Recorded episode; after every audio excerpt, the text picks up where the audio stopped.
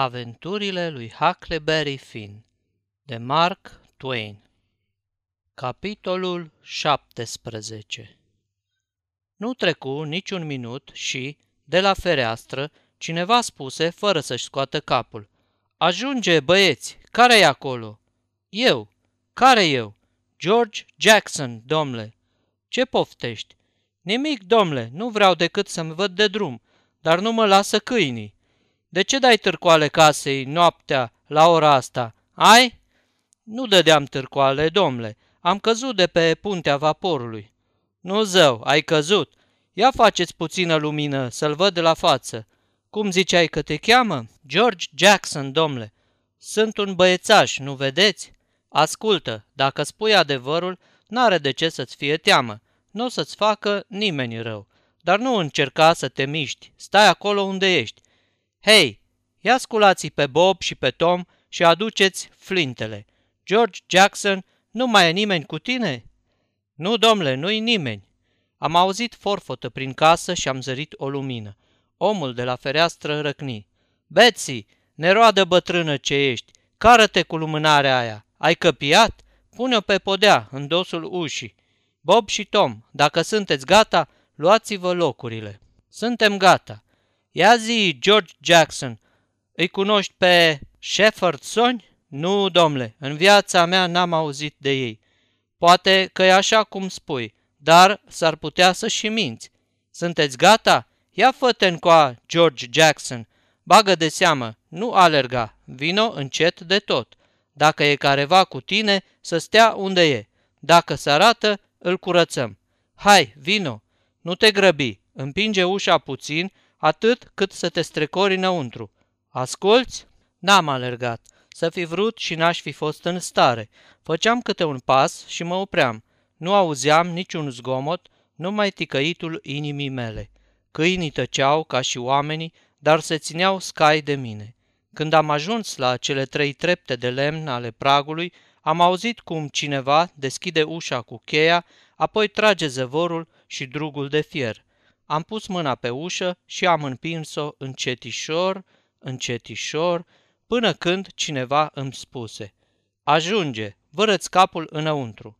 L-am ascultat, cu toate că mă temeam că mi-l taie. Pe podea era o lumânare. Vreun sfert de minut m-am uitat la ei și ei la mine.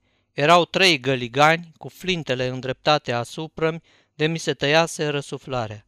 Cel mai în vârstă dintre ei, unul cu părul cărunt, să tot fi avut vreo 60 de ani. Ăilalți doi păreau de vreo 30 de ani, pa chiar mai mult. Toți trei erau chipeși și bine legați. Mai era acolo și o femeie frumoasă cu părul cărunt și, în spatele ei, două fete, dar pe astea nu le vedeam prea bine. Bine, e în regulă, intră, îmi porunci bătrânul. Cum am intrat, bătrânul încuie ușa, trase zăvorul și drugul Apoi le spuse ălor doi tineri să se apropie cu flintele. Toți trei trecură într-o sală mare, cu dușumeaua acoperită cu o scoarță nouă și se adunară într-un colț, departe de ferestrele din față. Pe delături nu erau ferestre. Ridicară lumânarea și, după ce mă cercetară cu luarea minte, strigară într-un glas. Nu-i din neamul șeferțonilor, n-are nimic din șeferțoni în el. Apoi, bătrânul îmi zise că nădăjduiește că n-am să mă supăr dacă o să mă caute de arme. Nu voia să-mi facă niciun rău, voia doar să se încredințeze. Nu-mi scotoci buzunarele, le pipăi doar pe din afară și îmi spuse că e în regulă. După aia, mă pofti să mă simt ca la mine acasă și să-i povestesc tot ce mi se întâmplase. Dar vai, Saul, îi tăie vorba bătrâna, bietul băiat, e udlioarcă, te pomenești că i-o fi și foame. Ai dreptate, Rachel, uitasem. Bătrâna chemă atunci o negresă. Betsy, du-te și adui repede ceva de mâncare, sărmanul de el. Hei, fetelor, una din voi să se ducă să-l trezească pe Bac, să-i spună, a, uite-l că vine, Bac, ia pe băiețașul ăsta străin, ajută-l să-și scoată hainele ude și dă niște haine de ale tale, uscate. Bac părea cam de vârsta mea, vreo 13-14 ani, măcar că era ceva mai voinic ca mine. N-avea pe el decât o cămașă și părul îi era tare ciufulit. Intră căscând și frecându-se la ochi cu o mână, cu cealaltă trăgea după el o flintă. Nu-i niciun Shepardson pe aici?" întrebă el. Îi răspunseră că se speriaseră degeaba. De-ar fi venit Niscaiva, puneam eu mâna pe unul. Toți începură să râdă. Da, încet te mai miști, Bac, spuse Bob. Ar fi avut timp să ne scalpeze pe toți până acum. Păi dacă n-a venit nimeni să-mi spună, asta nu se face. Totdeauna sunt lăsat deoparte și n-apuc să văd nimic. Nu-i nimic, fiule, spuse bătrânul. Ai să vezi destule la vremea ta. Fii pe pace. Acum, du-te și fă așa cum ți-a spus maică ta. Când am ajuns sus, în camera lui, mi-a dat o cămașă scorțoasă, o jiletcă și niște nădragi de-ai lui. În vreme ce mă îmbrăcam, m-a întrebat cum mă cheamă, dar n-am apucat să-i răspund că a și început să-mi povestească despre o gaiță și un iepuraș pe care îi prinsese în pădure cu două zile în urmă. M-a întrebat apoi dacă știu unde se afla Moise când s-a stins lumânarea. I-am răspuns că nu știu, n-auzisem despre așa ceva până atunci. Dar ghici, stărui el. Cum o să ghicesc dacă n-am mai auzit niciodată despre asta? Da ce, nu poți să ghicești? E ușor, mă. Care lumânare? Orice lumânare. Nu știu unde era Moise, zi tu. Ei, unul să fie, era în întuneric, asta-i tot.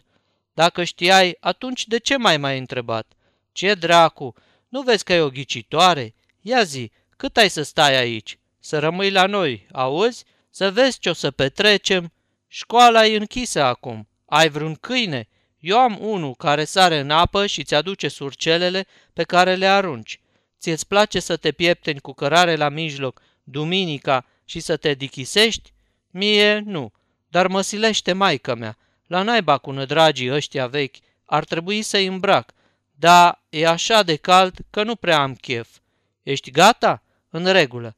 Haide, musiu. Jos îmi pregătiseră niște turte de mălai, carne rece, unt și smântână. În viața mea n-am mâncat ceva mai bun. Bac, maică și toți ceilalți, afară de negresă, care plecase și de cele două fete, fumau niște pipe de păpușoi. Fumau și mă descoseau, iar eu înfulecam și le răspundeam. Fetele erau înfășurate în tartane, iar cosițele le cădeau până mai jos de umeri. Văzând eu că nu-mi dau pace cu întrebările lor, le-am spus următoarea poveste. Eu, taică meu și toată familia trăiam la o mică fermă din fundul Arkansaului.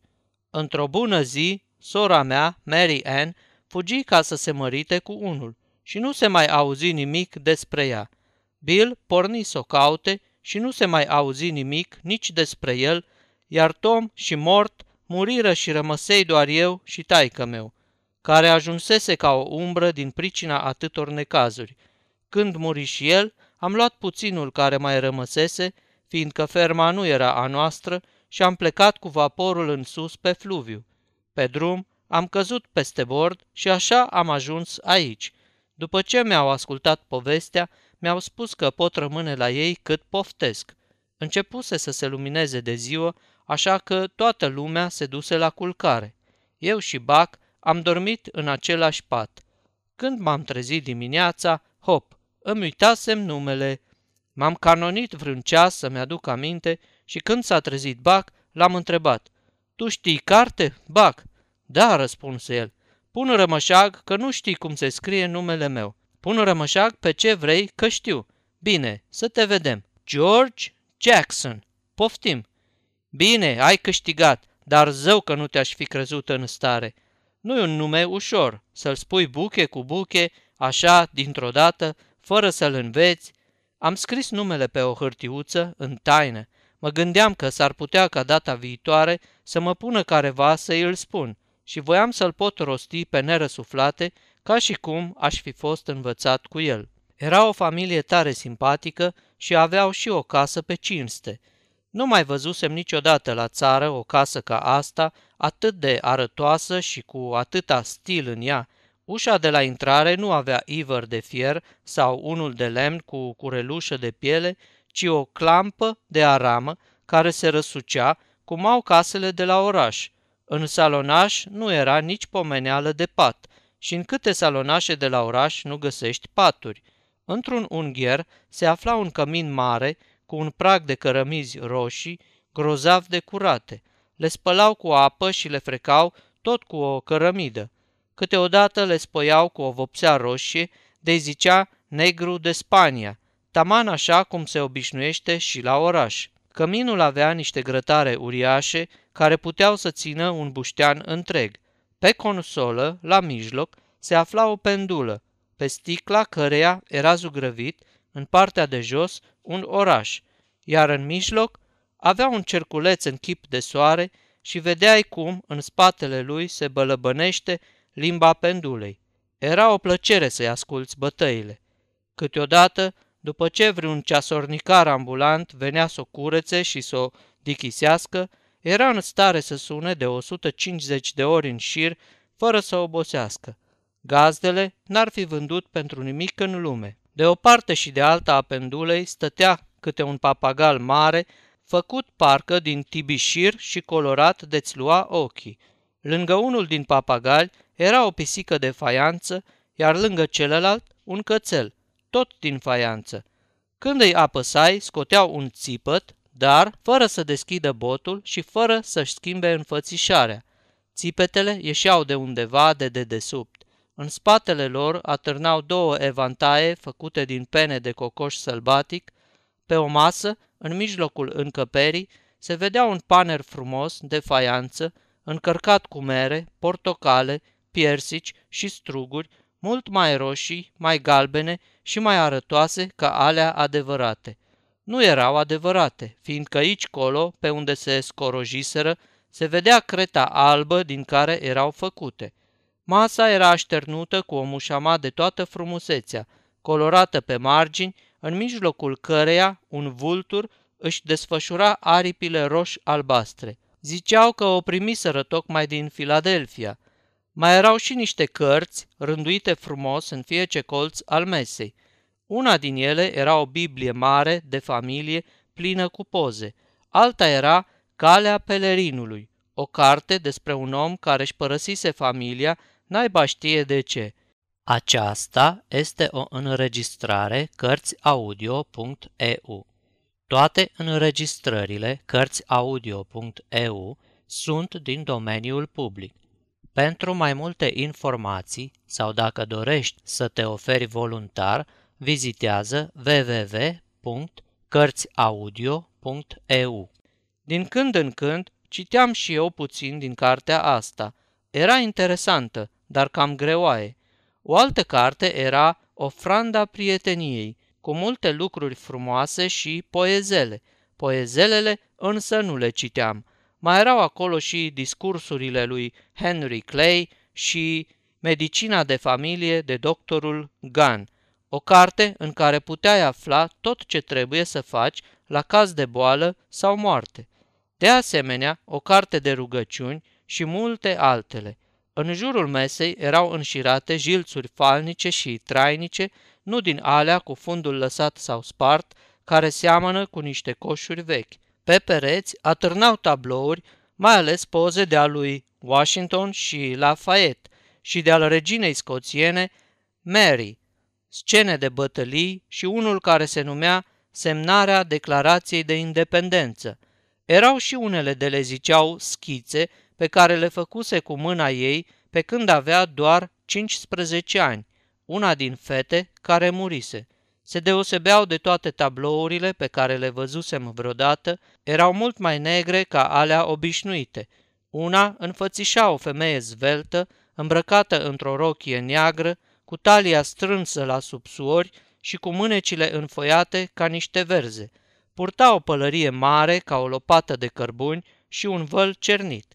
Gleznele subțiri și albe îi erau înfășurate în panglicuțe negre, iar piciorușele îi erau încălțate în pantofiori de aceeași culoare, micuți ca niște jucării. Stătea gânditoare, cu cotul drept, rezemat pe un mormânt, sub o salcie plângătoare, iar în mâna ailaltă, care îi atârna de-a lungul trupului, ținea o batistă albă și o gentuță. De desubtul picturii stătea scris, Vai, n-am să te mai văd oare niciodată? Altă poză înfățișa o fată tânără, cu părul pieptănat în sus și strâns într-un coc, cu un pieptene înalt, cât un spătar de scaun. Plângea într-o năframă și în cealaltă mână ținea o păsărică moartă care zăcea pe spate cu gheruțele în aer. De desubt scria, Vai, n-am să mai aud niciodată dulceleț ciripit. Mai era o poză în care o domnișoară cu obrajii și roini de lacrimi stătea la fereastră cu ochii la lună. Într-o mână ținea o scrisoare desfăcută, pecetluită într-un colț cu ceară neagră. Își apăsa pe buze un medalion legat de un lănțișor. De desubt scria, Și te-ai dus? Da, vai, te-ai dus. Pozele erau, cred, frumoase, dar eu nu prea mă dădeam în vânt după ele. Mă apucau pandaliile când le priveam, mai ales când nu eram în apele mele. Toată lumea era mâhnită că fata murise, fiindcă începuse și alte schițe de astea și se putea vedea, din câte făcuse, ce geniu pierduseră. Dar judecând după gusturile ei, socot că se simțea mai bine în cimitir. Când căzuse la pat, fata tocmai lucra la cel mai măreț tablou al ei, așa ziceau rudele, ci că în rugăciunile ei cerea zi și noapte să-i fie dat să trăiască până ce o să-l termine, dar n-a avut noroc. Tabloul înfățișa o fată tânără, îmbrăcată într-o rochie lungă și albă, rezemându-se de parmaclâcul unui podeț, gata-gata să sară jos, cu părul despletit pe umeri, cu lacrimi pe obraj și cu ochii la lună. Două brațe îi se încrucișau pe piept, două brațe erau întinse înainte și alte două se înălțau spre lună. Voise, pasămite, să vadă care pereche de brațe se potrivește mai bine și apoi să le șteargă pe celelalte. Dar, cum spuneam, murise înainte de a se hotărâ și acum tabloul atârna deasupra patului ei, așa cum era și, la fiece onomastică a fetei, familia îl împodobea cu flori. De obicei, însă, era ascuns după o perdeluță. Duduia din tablou avea un chip destul de plăcut, numai că, după părerea mea, din pricina atâtor brațe, prea semăna cu un păianjen. Fata asta avusese și un album pe când era în viață. Lipea în albumul ăla ferpare și anunțuri despre accidente și cazuri de boală lungă, luate din ochiul bisericii. Pe marginea lor obișnuia apoi să scrie poezele din capul ei. Poezelele erau grozave.